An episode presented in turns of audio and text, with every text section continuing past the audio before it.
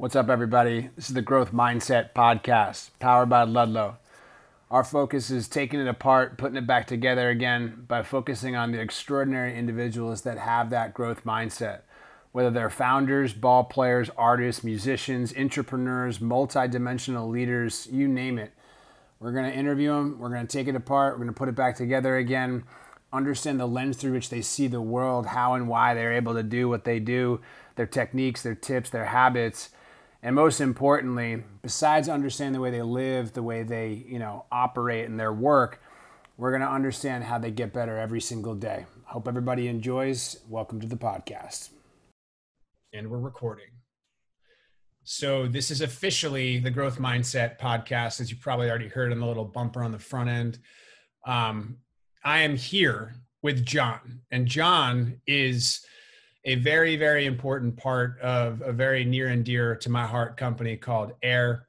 Um, we were just talking about Bruce Springsteen, Brian Koppelman, and the creative process because, as you can see over John's right shoulder, uh, next to that horrible Mets sign, sorry, he's got the boss. Um, the boss is is is a big part of all of this. But anyway, point being is, we're going to talk a little bit about lots of things, growth mindset being the overarching theme, of course, hence the podcast. But without further delay, I want John to have an opportunity to kind of, you know, give the audience a little bit of who are you, what you're all about, you know, background, anything you want to do. But you got like a 45, 60 second time box go.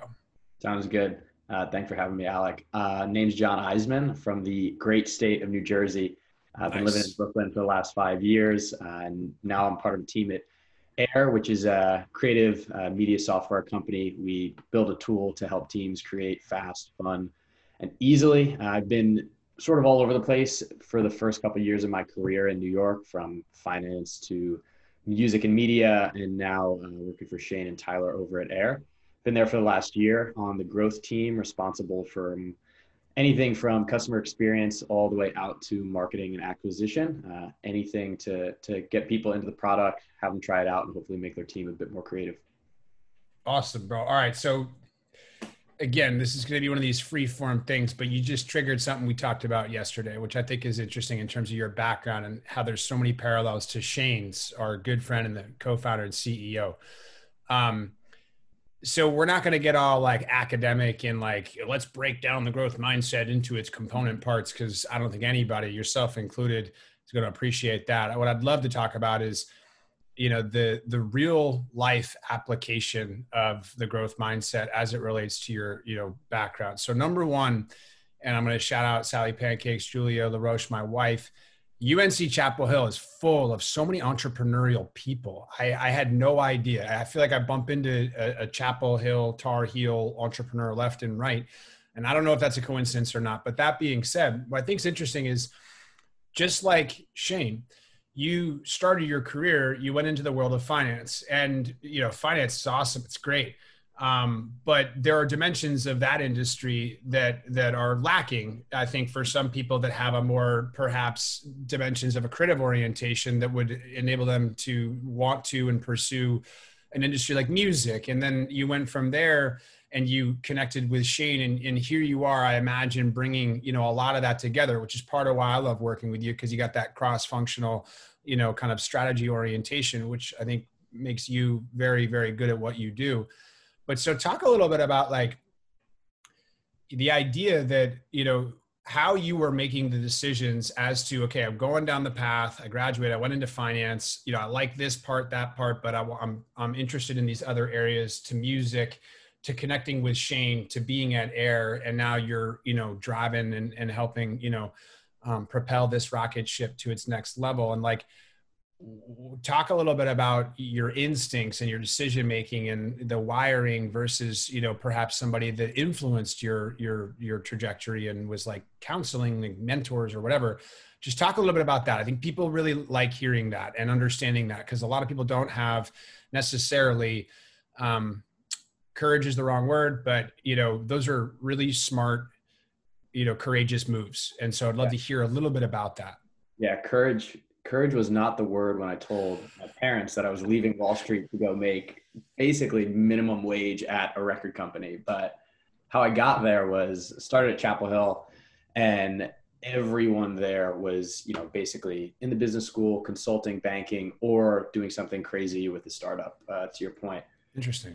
And my parents, my whole life, were just like, get a job on Wall Street, work on the the floor of the stock exchange was like the the picture of success. And I had no idea what that meant until I ended up on a trading floor um, after school and loved it um, for a while and just started to realize after year one, year two that if this is not what I want my life to look like, it's going to be hard to get out of, right? Because it's, mm. it's a great job. You know, you work with super bright people, you make a fair amount of money, um, especially even at a young age. So it's hard to get in, you know, year three, year five, and your next job is looking totally different. So a couple years in, um, I just made a jump and said, "What am I interested in? What do I want to try?" And that was, you know, creative work, media, television, and wound up at Columbia Records of all places. Finally, found a guy who commiserated with my story and let me in, having zero music experience other than a few Springsteen concerts with my parents. Oh, well, and, obviously, it wasn't yeah. any other artists. I mean, there it is. Exactly. I got a Beatles poster on the other end of me, but mostly, mostly. the- Beatles, Springsteen. I like Springsteen. Exactly. There's the Jersey grit in me. Um, that's, that's the Jersey translation of growth mindset. Nice. Um, so was at Columbia for a couple of years, basically doing strategy behind record deals and mm. you know doing the boring stuff when we signed a really cool artist. And that was sim- a similar experience where you're, you're going to something where either someone advised you to go to or you yourself propelled yourself into. Um, but then it was you know, my boss was at that company longer than I'd been alive. Brilliant guy, knew exactly what he was doing, but our process was, you know, very archaic and, and very static. And as was the whole company. I mean, Columbia is the mm. oldest record company in the world. Um, mm. A lot of history there, but a lot of, you know, a lot of lack of movement. So started to look for the next challenge, wanted to stay in New York, started to look at a few VC firms because I had that finance background. I had finance licenses fast expiring. So that was a little bit of a motivation to maybe step back into that world and stumbled upon air through uh, our seed investor Lerer Hippeau and they introduced me to Shane. Shane and I had our first coffee, you know, just started hitting on these really weird, you know, narrow things. You know, he was from Ohio, I'm from New Jersey. He went to school on the West Coast, I was on the East Coast, but we found kind of this middle ground in a garbage dump in Guatemala where we'd both done mission work. Him in high school, me as part of a nonprofit. I kind of advise and help out. And you know, down to the square mile in Guatemala City, we were we'd been in the same place every summer for the last you know five ten years. So that was one of those crazy hits where you're like, maybe there's something you know underground here. And from there, you know, Shane's mindset, Shane's spirit, along with Tyler, our, our co-founder you know, I remember saying to them in the interview process, if you guys were revolutioning, revolutionizing the toilet seat, I would come and, and try to pitch it and sell it because what you guys are doing is is interesting at its core. Yeah, and I love that you have a puppy dog in the background. Um, I wish that was mine, so I could be like, oh, and by the way, Winston, the little homie, you know, the big boy. I have like a gazillion names. So let's talk about your dog real quick. What's the name of the dog? What's the breed of the dog? Yeah, so that is Moose, who's right now defending our turf from Terminator. Um, he is a, a rescue, part lab, part chow, who has massive anxiety issues. Uh, he dug through doors when we leave the house. He's but he's a good dog. And then I got another one, uh, Bichon Shih Tzu mix, more of the purebred, uh, you know, girly dog, but she's Molly. Moose and Molly are the uh, the companions out here.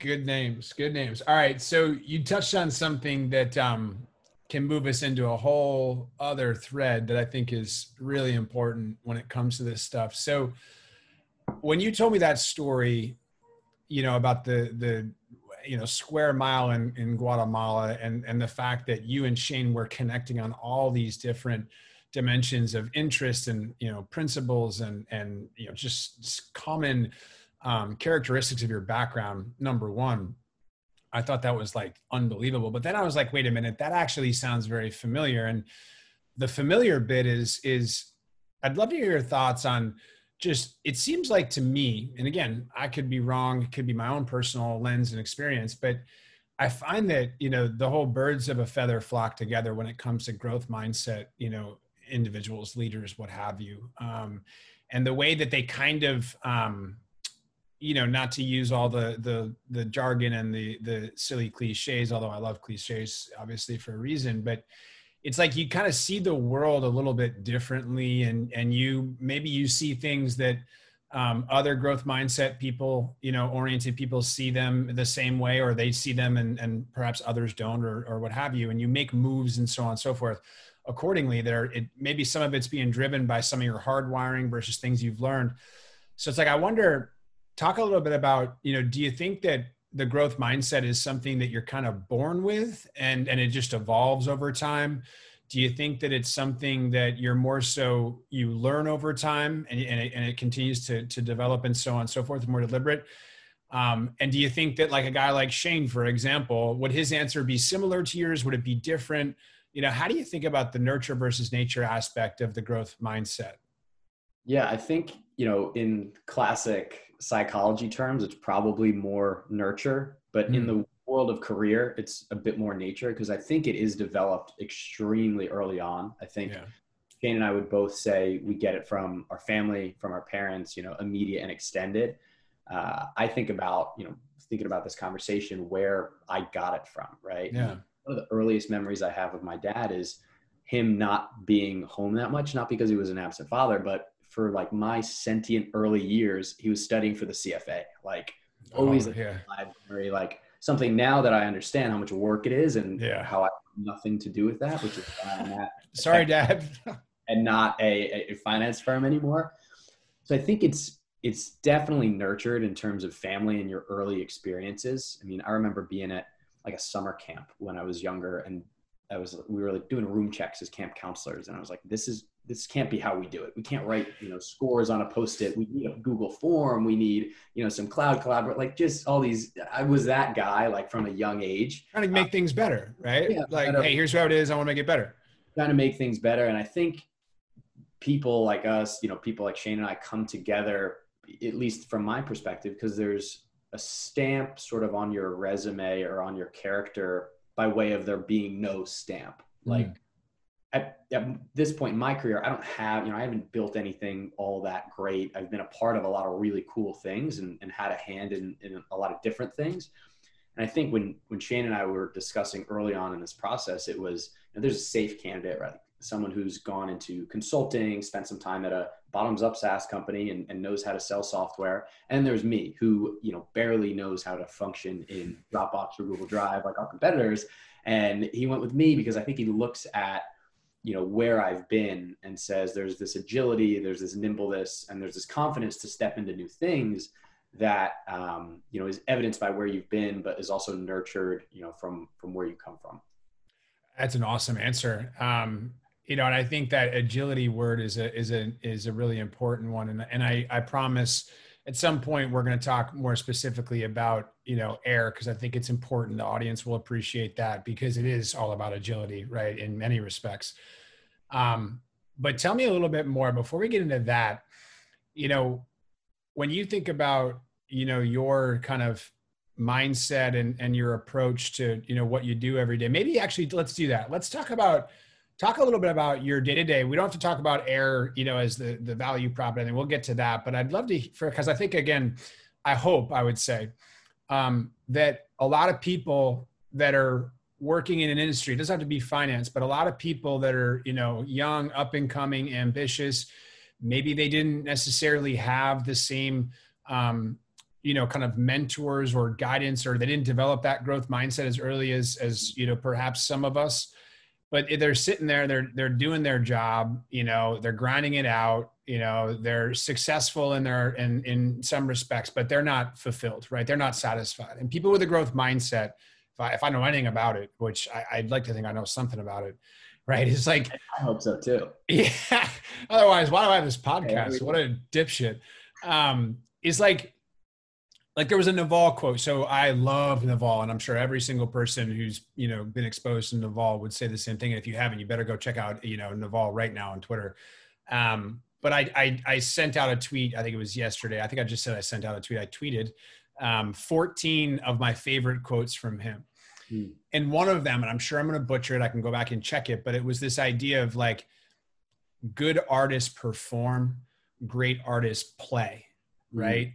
and then the next you know quote that i tweeted was something along the lines of if you have the ability to pick the people that you work with the challenges you're working on and there was something else that's just pure play right? Mm-hmm. and so i feel like generally a lot of people want that right? Want that ability to be like hey i don't really have a job. I just i just crush what i do and it's so fulfilling and it's awesome and i'm you know i think i'm pretty good at it and i'm getting better and better every day but i just like it's my thing but you have a lot of people out in the world that a have a difficult time making the the the right turn or the left turn. Like doing what you did is like hey i'm good on finance. Sorry dad. Like i'm gonna i'm gonna try this. I'm gonna i'm gonna, I'm gonna go ahead and do this. It's gonna be fine. It's gonna work it out. Right? And then there's other people like galloway who i love to death who who one of his famous lines recently scott galloway is you know don't listen to the people that tell you to like just go after your dreams because they've already made their money right yeah. they've already and I think there's a lot of of really interesting stuff in inside of all of that. But to bring it all back to you and and to to ask you a question for the audience. So, if you could have a conversation with yourself and people just like you that are working in whether it's finance, eh, you know, some eh, some area of industry, and they're a couple of years into their you know career, they're feeling good, but they're seeing around corners like you did, right? Three years in, you're like, I kind of I see where I'm going to be in five to 10. And every day that goes by, if I keep doing this, I mean, that much harder to take that right turn. You know, what do you suggest someone start doing to either de risk that decision? You know, do they do a side hustle? Do they like get some mentors in other spaces? Like, how do you just not to, to suggest it's jumping out of airplane, but how do you like pack your chute and jump? Yeah. Right. And, and not yeah. feel like you're you're going to devastate your parents and like you're going to fail and like all these crazy doom and gloom scenarios. Yeah, I think the parachute analysis is, is funny though. I've never jumped out of a plane, but just me neither. I, I could never do that ever. You know, no chance. But to jump out of a plane alone, you need a certain amount of of smaller jumps, right? Like jumps paired with someone else. You know, different altitudes. I, I speak like I know anything about. That makes sense. No, I like that. Yeah, tandem, tandem shoot. You would do a tandem. If I, yeah, yeah, element of that in getting your reps in before you actually make a jump. And one of my favorite quotes, I forget who who it's from, but it's more of an idea of the more responsibility you take on, the better person you'll be. And I yeah. think that you know infiltrates every area of your character and your work it, it's not going to make your life easier or more fun or sometimes even more interesting but it will make you a better person in the sense of you know i remember being in banking and thinking oh, i don't even have time to you know it's do i go out on a friday night or do i look into where i want to go next with my career? And, right. and there's a trade-off. I wasn't sitting there every friday night doing that but i know people you know friends of mine family members of mine who sit in jobs and they say i am just so stressed. I'm so busy that I can't even look at anything else. And that's like the first hurdle you need to get over. Mm. And then it's, you know, are you, if you want to go into music, are you trying to, you know, A&R things on the side? Are you looking for artists? Are you creatively kind of, you know, getting into the industry on your own or nonprofit work? Are you doing it on the side? Is it a passion that cannot be contained in, you know, the 4 a.m. nights of working on the side? That's pretty intuitive of where you should go next and when you should do it. Um, you know, I've always said, the line where I want to start something will be where I'm either so confident in my own capability or my motivation to do something for myself and stop working for other people that that gets really loud and I can't say no to it, or some idea comes up of which neither has been too loud yet. But I think that's true for when people start to look around corners, start to think about where do I go. Um, and in terms of de-risking, that also that de-risks it, right? Because yeah. you have this this optionality. Um, but another another quote around sort of don't listen to what other people tell you is this idea, and Thiel said it at a, um, a graduation speech. He said, you know, don't listen to your heart. That's the worst advice you'll ever get.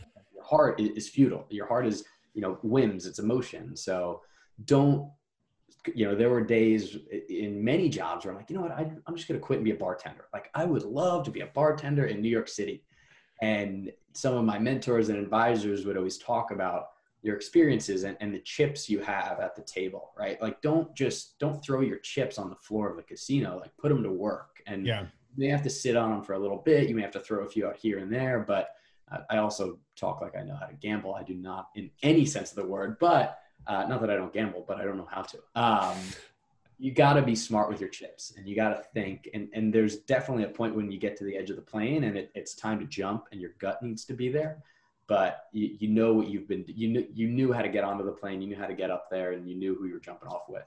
Yeah, it's awesome. I love that, and it's exactly why I wanted to bring you on, John, because I think that there are a lot of people that, you know, frankly, need to hear that. I think, I think you know, incremental steps in that direction. Like I, you know, might be the most obvious example, maybe not, but you know, Sara Blakely, right, who you know started and, and effectively, not effectively, built Spanx. So she yeah. did her, her story. I don't know if you've heard, but the amount of side hustle and. I mean, she was just she talk about de-risking, right? And like I think there's a lot of um, merit in that. And then this is going to be a nice transition here into talking about Eric because I think it's it's it's a perfect you know question for you. We talk about you know the notion of of and there's the name notion one of my favorite yeah. companies um, the notion of of whether it be you know emerging and more established you know saas players like everyone now has heard of you know slack if you said slack two three years ago you know i think the answer would be you know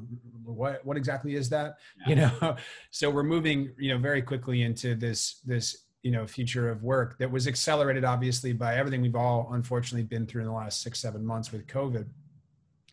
But that being said and here's the segue and then i'm going to go right to air is like i think that what's re- one of the amazing extraordinary gifts that we all have now in terms of exactly what you're saying about hey do a little side hustle experimentation is that whether you want to call it the low code no code movement you know whatever you want to call it the creator movement um, the ability to build an audience and and and monetize you know as an individual et cetera disintermediation there are all these great you know opportunities for people to experiment right? And to test and learn and iterate.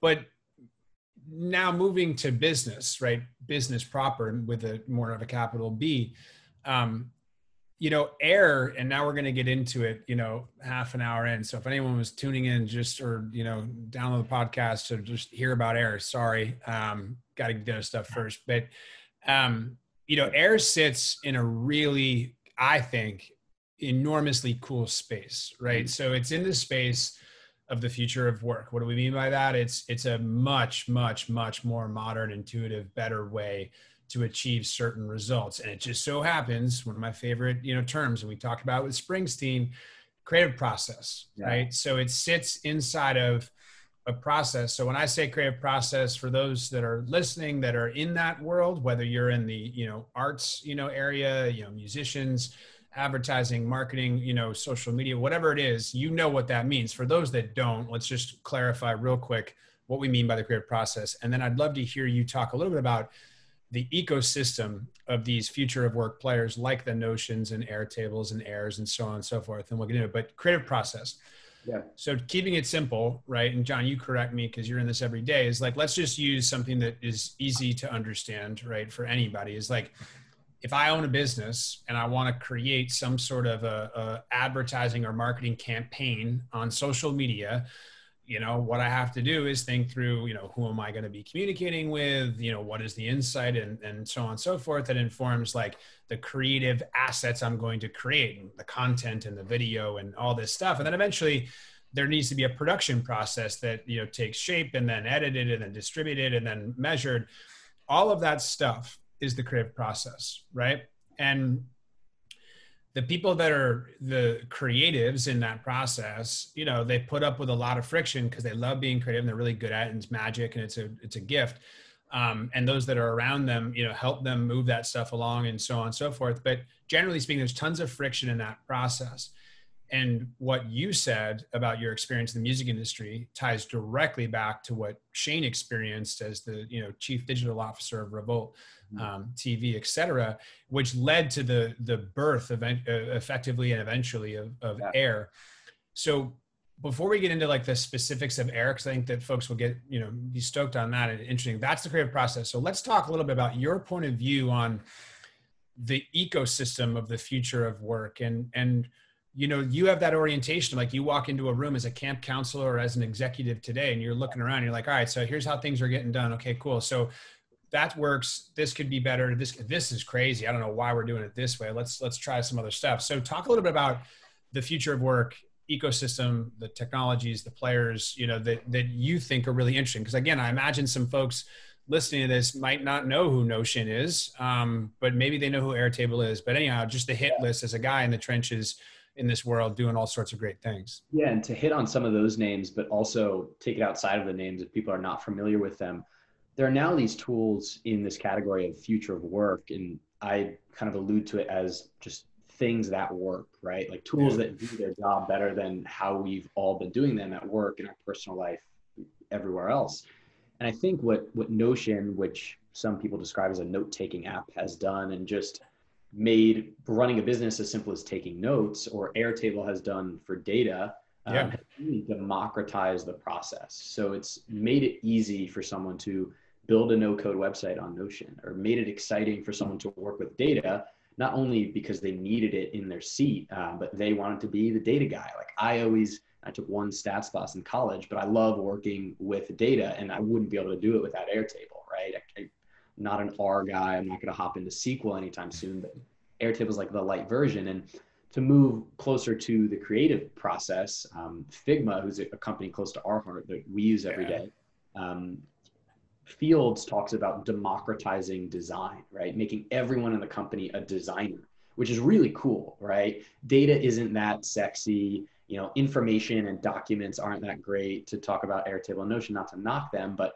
design is interesting, right? When you get the invite as a sales guy or a BD guy to the Figma space, you're like, well, I'm a, I'm a designer now. This is cool. I have what this is going to look like and that's what air is for the creative process right? So mm-hmm. regardless of where you sit in a company whether you are a social media intern that has unfortunately turned into a dropbox database manager and people are paying you for an email header or the logo for their email design. And and you know if you're the sales guy looking for the logo in your email footer you're constantly looking for content. You're constantly iterating around content internally externally. Uh, we work with a ton of dtc brands and agencies and what we're trying to do is take away any of the creative work that is not fun, fast, and easy. So whether we sit at the hub between agency and client where you're you know collecting assets from a photographer on a public airboard bringing it into the space and you know creating selects creating presentations discussing and collaborating on the platform not losing things in the cloud or losing things in a slack channel uh, or airdropping the wrong thing to your social media manager, posting a grainy asset. Um, we don't want brands to get lost in this process. So we want to make the creative process more fun, easier, uh, cut out, you know, make it less of a process uh, so people yeah. can just be creative. Uh, and what Air does is, is, sit at the center of that and, and live as the home for, for these assets. So kind of what Notion has done for documents and Airtable has done for data, we're trying to do for content. So yeah, that's a killer explanation, right? And I and I know that um, you know in my core because I'm a you know massive fan and user of Air. But I, I think I think what's interesting about this conversation too is to kind of keep going down the path, but turning it around. So you know, at the risk of stating the obvious, right? Change management is arguably one of the hardest, if not the hardest thing to do in business, right? So as you mentioned, like at Columbia Records, there's like a way that they were doing things, and that's a creative industry, right? Which is ironic and interesting. Same with Shane at Revolt. Is like, here's how we do what we do. This is what this is our formula for success, right? And so obviously things are shifting, you know, rather quickly and more so than ever, and the future's being pulled forward as a result of all the stuff that we've talked about. But it's interesting because there's a guy named uh, Jamin Ball, who writes Clouded Judgment for Redpoint, I think is the is is the firm he's with. But he he studies um, uh, cloud companies, right, and their earnings, and these are publicly traded extension, and and some stuff a little beforehand, but trends and things. And so, I think it was yesterday, the day before, his newsletter came out, and he essentially said the earnings weren't as explosive as we expected, myself included, being an analyst for this last quarter and it's not because everybody isn't all in on cloud and doing it yeah. differently and better. It's just that folks were trying to batten down the hatches, get themselves situated. They know what's coming, yeah. and now they're going to go. And so his expectation was the next, you know, six months we're going to see some, you know, serious growth.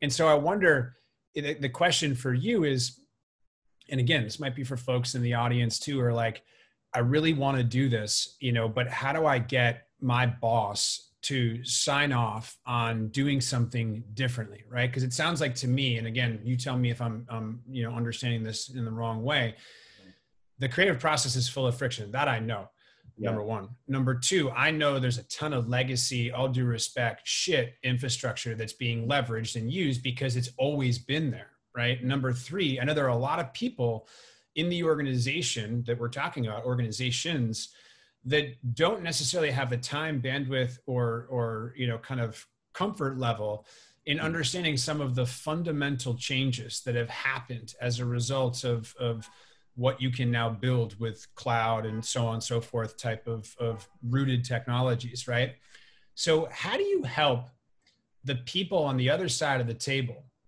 understand that hey all due respect you know what you're doing is great mm-hmm. but you do it with with air. Air will enable that creative process to be 10 times better right? Maybe five times to be conservative right? So how do you help people understand and maybe it's just they should just try it right? Like i mean is that the best way to do it? is like as opposed to us talking about it as opposed to us putting a powerpoint up or talking about like a, a case study should people just try these tools kind of like your side hustle thing? Or like what what's what's the way to to get someone to experience the magic moment? Because i remember the first time i used air and i was like holy shit. Yeah. right?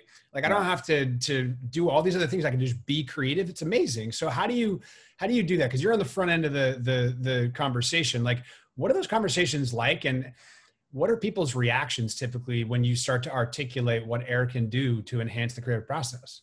Yeah for sure. And, and first of all I, I, don't want to i want to make sure everyone at these larger companies is like afraid to try out something new. Oh good. I thought you were going to say don't listen to alex saying their infrastructure shit. I, I was like because it's not true-ish but it's yeah but i recognize the fact that like these larger companies are like steam engines. And it's like yeah. well Pebble is in our like changes cool, we might you know go off the rails. But I remember at, at, at some of my previous jobs, we started to use Slack or Monday.com, and it was yeah. like right because and people were afraid of that. People were afraid to you know bring something in and you know well we have you know Teams or Skype chat. Why are we using Slack? Is this safe?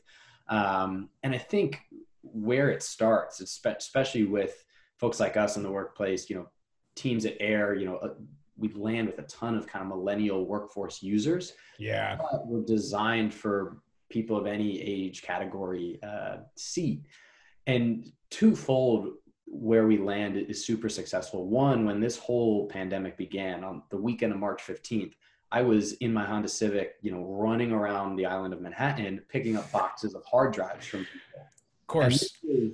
luckily for them, folks that we'd already started conversations with, and they understood this idea that you know, you have 85 terabyte LaCie drives sitting in a database manager's office. This is not going to work long term, and it's definitely not going to work for the next six months. So, mm. um, that is sort of a big pain and a big fear of hey, we've been operating remote for the last eight months on 10% of our creative content. You know, mm. we a company like Robinhood's a perfect example. Um, one of the biggest nonprofits, most successful New York nonprofits they have content from the 70s on hard drives and they can't use it but they have some great you know speeches wow. their galas and benefits and they bring it into air and they can find everything in two clicks and it's not a 10 step process of creating a ticket for an asset and digging into all these things and then on the other end on sort of the more lightweight i think about a lot of the small 12 person dtc startups we work with it's we're often the first piece of infrastructure that they buy, right? That mm. first, you know, non-free trial that we're going to use. And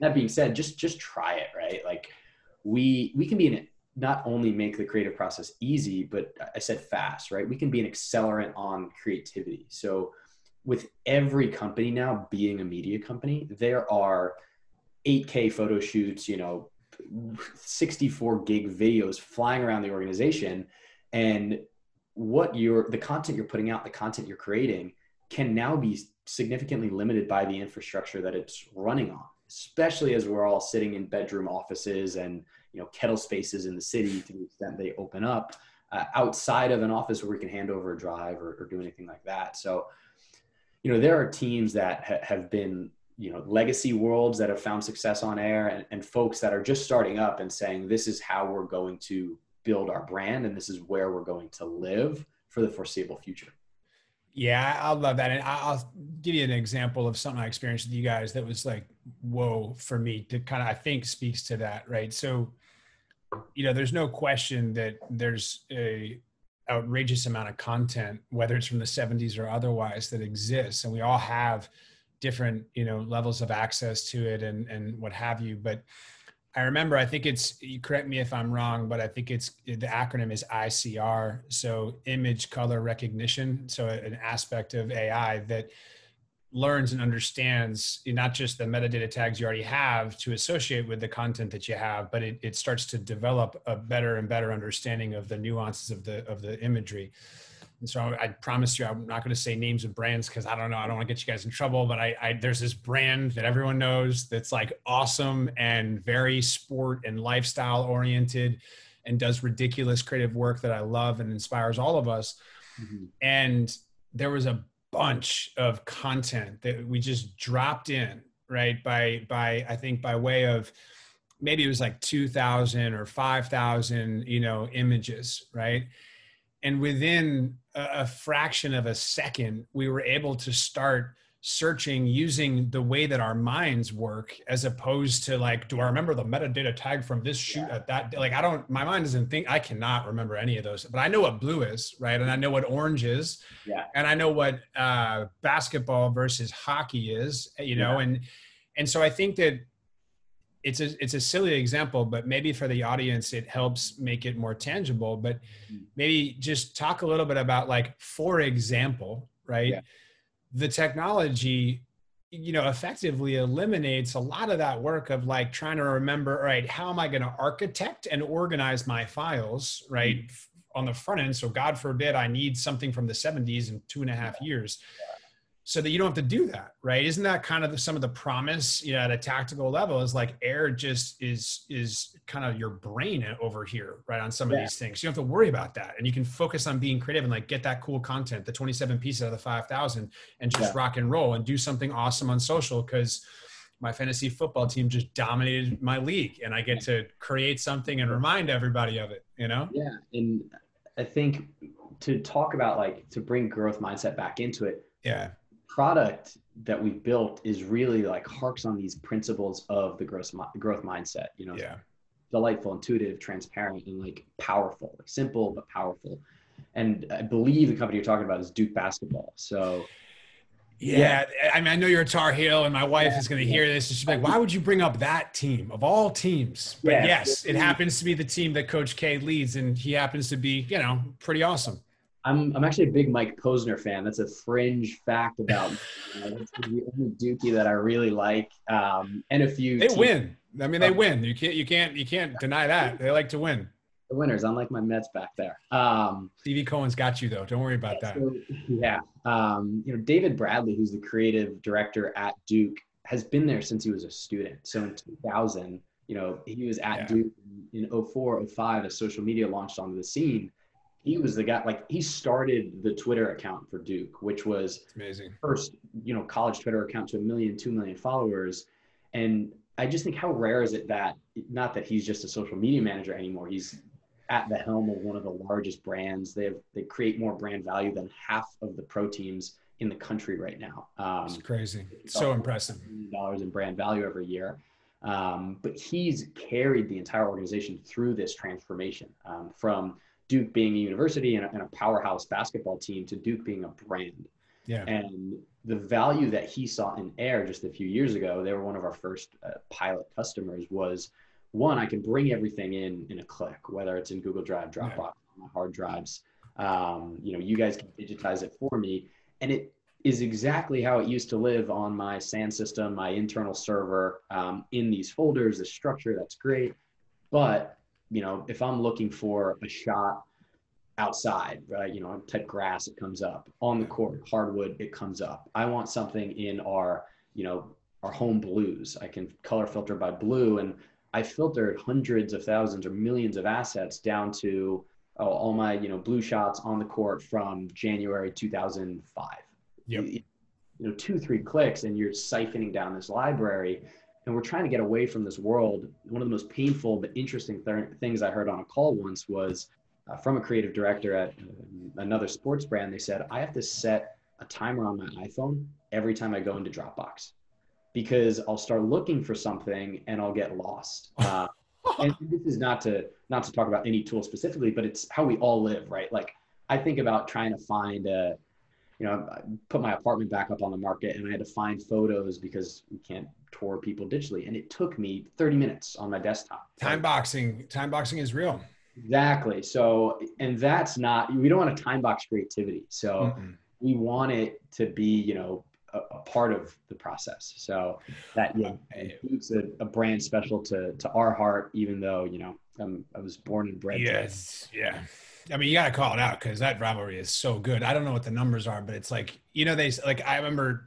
So it, it's those crazy stats on like we're tied in points, tied in games. You know, that's what makes rivalries great. People don't realize. People sometimes talk about rivalries, um, not realizing like if it's one side, it's not a rivalry, right? Yeah. I mean, like you know, when you compare the rings that the New York Yankees have versus some other teams, yeah. you know, that's just the way. It, yeah, but I love the Duke. Oh my gosh, I, to go see um, those two teams play. That's that's on the bucket list. But going back to what you said about all of the things associated with what you can enable Duke to do, and I, I think, you know, one of the things that I've learned over my, you know, now that I'm an old man is like I never used to think about risk nearly as much as I do now right? And I think risk mitigation is so much more interesting to me today than I think about the upside, right? So a lot of what we're talking about is upside, right? But if I were on the other end of this and if I was someone that was resistant to change, one of the first things I would say is like, yeah, yeah, yeah that sounds great.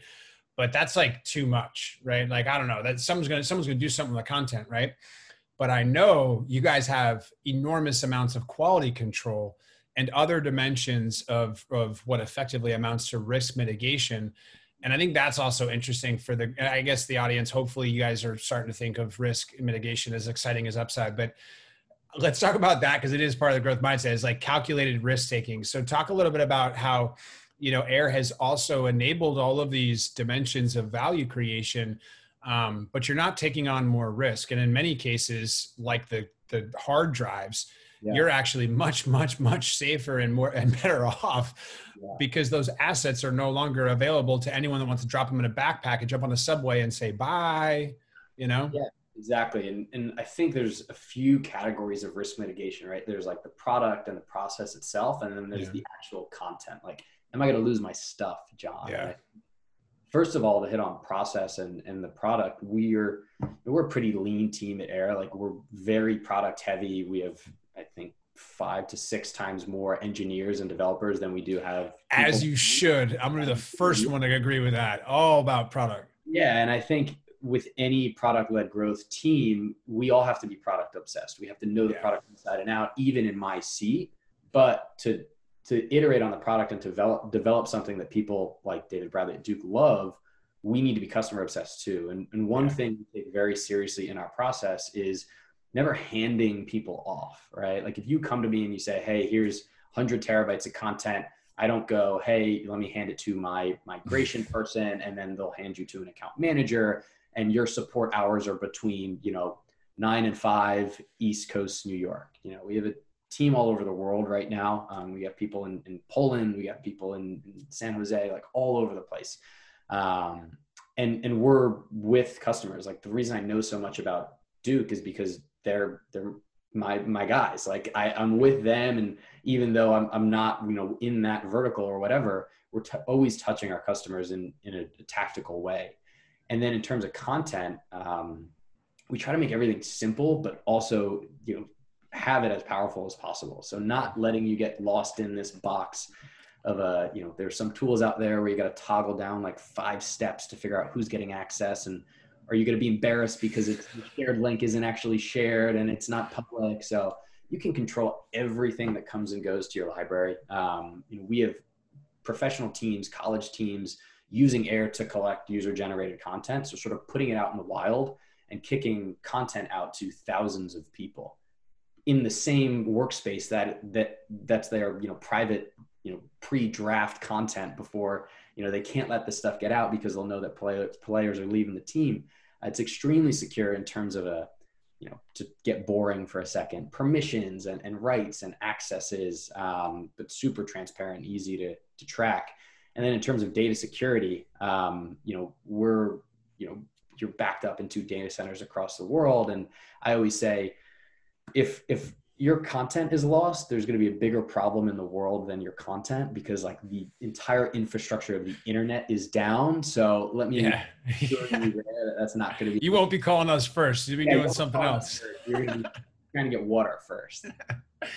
That's awesome. That's I just want to make sure because again, I think in my kind of my own evolution every day is you know I, I love the upside obviously and the growth stuff, but I think an often overlooked dimension of the growth mindset is we're very calculated right? We're we're very interested in in you know high leverage systems and you know um, mitigating risk and and maximizing you know everything that that we're involved with that can create value. So you know that's that's awesome. So i think that you know you know period you know cross the t you know get it on air. Um, and I, I understand you know for sure i think the audience will as well um, how it makes things better. So I guess the next question, and perhaps we're getting towards the final kind of series of questions here, is more so for you um, as an individual. So you mentioned the idea that um, you know it's kind of like you're you're learning and you're applying it, and you're learning and you're applying it, right? And you've you clearly have a cross-functional you know strategy orientation and track record. And so you know when it comes to you know what you think might be next for your you know application of your growth mindset et cetera. Do you think that you're going to start to pick a path where you're going to quote unquote specialize more less? Do you feel like there's other dimensions of what you want to kind of learn before you take a, a, a, another specific step?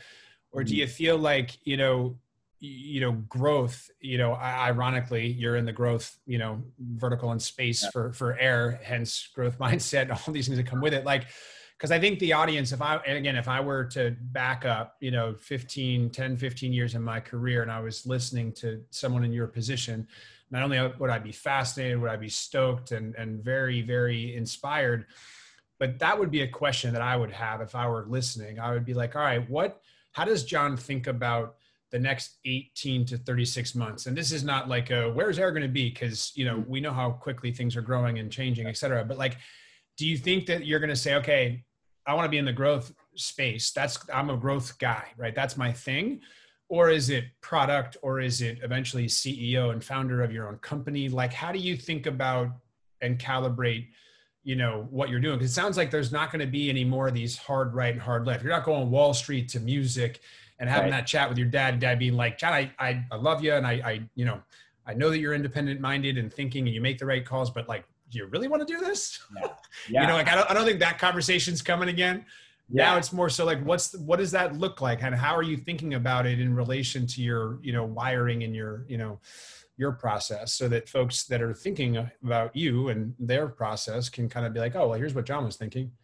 Yeah, I think I think the T analogy is super super powerful, but also just the idea of a tool belt and that there's a finite amount of slots that you can fill on your tool belt. You can't just continue to to bounce around and collect and often collecting a new, new tool or, or, going broad instead of deep involves you taking a step back, right? Like yeah. going from Wall Street to music to tech, you're inherently taking a, you know, someone's taking a bet on you so I always I talk about my next opportunity, whether it's you know a role at Air or, or something else, starting my own thing. It's I never want to have to convince someone that I'm worth the risk. I think we're always doing that, you know, in, in things that we're selling and, and how we're communicating, pitching products, pitching ourselves. But I want it to be less of a hey, trust me, I can do this, and then I have to you know pull some 4 a.m. nights to make it happen because I I re- it probably wasn't a good call on that person's part, but I think I'm definitely in a, I'm definitely going to be in growth probably for the rest of my career in some capacity. Um, what that looks like, who knows? Um, I'm not really worried about that. Uh, one thing Shane does a great job of is creating this sort of vocational training program at Air, which is this idea not that we're a vocational school and we're going to learn how to do a trade. It's uh, this idea that if you're not working towards where you want to be personally in, in, in your personal career, you're not going to be successful at air in the long term, right? Like we need to align those two things. And for me, those two things are keenly aligned. So I'm not, you know, I don't have a great answer off the top of my head because I'm not thinking ah, where do I need to go next? What do I, who do, who do I need to be talking to? What do I need to be doing? Because I'm, I'm having conversations like this, opportunities like this, you know, getting advice, advising from you and, and thinking about the business and my career in that lens. Uh, so I think it's definitely time to start diving in a bit deeper. But I, I don't think that's a complete trade off either. I think on the top level, when you choose to go wide, you're sacrificing some depth but when you start to go deep, you start to meet kind of these people in the trenches that could bring you back up to the left, to the right, and, and make some softer turns now that you have that that depth and experience. I think that's an awesome answer. And just to build on that, just because I, I, I can't help but add one thing to that too, because I, I agree with all of it. And I think that there's I don't know who said this or shared this with me, but it's kind of like when you're becoming T-shaped, and what John means by that, in case anybody doesn't know, is like you're wide right across a, a, series of, of disciplines and, and what have you and you, you know enough about a lot to kind of be dangerous right? You can have a conversation with a cmo a cto a ceo a cio and like get a little bit deeper. Um, but you can't go really deep you know mm-hmm. because you're not there just yet but as you go deeper you become a t-shaped individual right so you're pretty good at a number of things, but you're really good at this one thing. And whatever that one thing is, you want to, you know, you don't want to overthink it. But I think what John just articulated is like you start to just narrow the focus. So your experiments are part of your continuous learning where you're getting you're iterating and you're getting smarter and better and more effective in a more and more narrow area where you're having more and more success and, and most importantly more and more happiness right? Like mm-hmm. you're just stoked. You're just you're just playing. Like you're just doing your thing. And so if you don't feel like you're you're you know you're hitting that sweet spot as my man david bell would say um, read books like strengths finders um, do other things. And i have a gazillion of these ideas that I eventually will be sharing and interviewing people like David Bell as well, one of my um, you know favorite people in the world and top top mentor. Um, but so on that kind of segue, John. So not to put you on the spot here, but we'll kind of wrap things up. But one part of the podcast I like to always kind of help others, help the audience, right? Is like, where are you getting you know knowledge from, right? Are there are there books that you have read that you've been you know that you've gone back to that are like bibles for you um, are there podcasts are there twitter feeds are there newsletters? You know where do you kind of you know feed your growth mindset? It doesn't need to be professionally or you know whatever it is but like just share a little knowledge for the audience that perhaps you know someone will find valuable. I know i will so i'm going to just take a note on this although this is recorded obviously. Yeah. Yeah, yeah i think you know one of the things I've, I've read multiple times is is the power of habit. Um, yeah it's this great book that you know sort of brings together what we just talked about the personal making sure that you're happy you're hitting you know both sides of it but also professional and realizing kind of the hierarchy of where you're going and how you're getting there. Um, i'm not too heavy on you know having sort of like this this guru or, or this twitter feed or or this book but i think one thing we all underestimate is our personal network. So i have just a not a rolodex but my sort of top most frequented iMessage conversations nice. of people that are you know great friends, but we can shamelessly eat up each, each other's time for business advice, personal advice, and, and I think that's lacking nowadays. There's a great book um, called Bowling Alone uh, that was written about 20 years ago, and it's this idea that if you look at every community in America, there's a bowling alley. And why the heck is that the case? Because there used to be these bowling clubs in the 50s and we used to have friends and we used to take advice you know in person not from 140 characters or a 1080 by 1080 square. Uh, so i think that is lacking amongst people you know in our field and you know in and around our, our ages. They just get out you know join lunch club you know start shooting random linkedin requests out for for co- virtual coffees nowadays um, and get in front of people. I think you'll learn more there than you will uh, from any book, podcast. Not that any of that is bad because that's on demand, but going out there and putting yourself out there is is you know pays dividends. That's an awesome answer. That's superhuman, and and I know you well enough to know that you mean that 110. percent um, I I appreciate, it, man. So look, um, you know, we do need to talk a little bit about the Mets before we wrap this up, and this can be positive, right? Positive. So, um, I, would like to just, we're both going to forget his name. You got to look it up while I'm saying it. The GM from Chicago that you guys are going to and I'm sorry, BVW. I think that's the acronym for the current GM. Um, come on, what is his name? We're gonna get him. What is it? Theo Epstein. Theo Epstein. Yeah, yeah. All right, you heard it here first. Steve Cohen is going to yeah. get Epstein to come in and sort you guys out because here's the thing: when he does that, he will have turned around and lifted the curse on the Red Sox, the Cubbies, and the Mets, right? Yeah. Which would make him the most prolific, you know, professional sport executive in the history of the game. I think the the Mets may be more difficult because it's not a curse. It's just a general, you know, lack of ability. So you guys just suck. You're not cursed. You just suck. Yeah, I mean, you know, it's that's part of the growth mindset, right? Put the the onus of responsibility. Point yourself. Totally. That's a wrap. Thanks for listening. Growth Mindset Podcast powered by Ludlow. Come back next time and listen to more. Help us get better. So true. If there's anything that you got to start with, is you got to do a lot of this, right? Yeah. Um, so this is awesome, man. I appreciate it. So this is John Isemann checking out from air. Um, appreciate the time, my man, and uh, keep keeping Thanks on. For, thanks for having me. Been a pleasure. All right, dude. I'll talk to you. All right. See ya.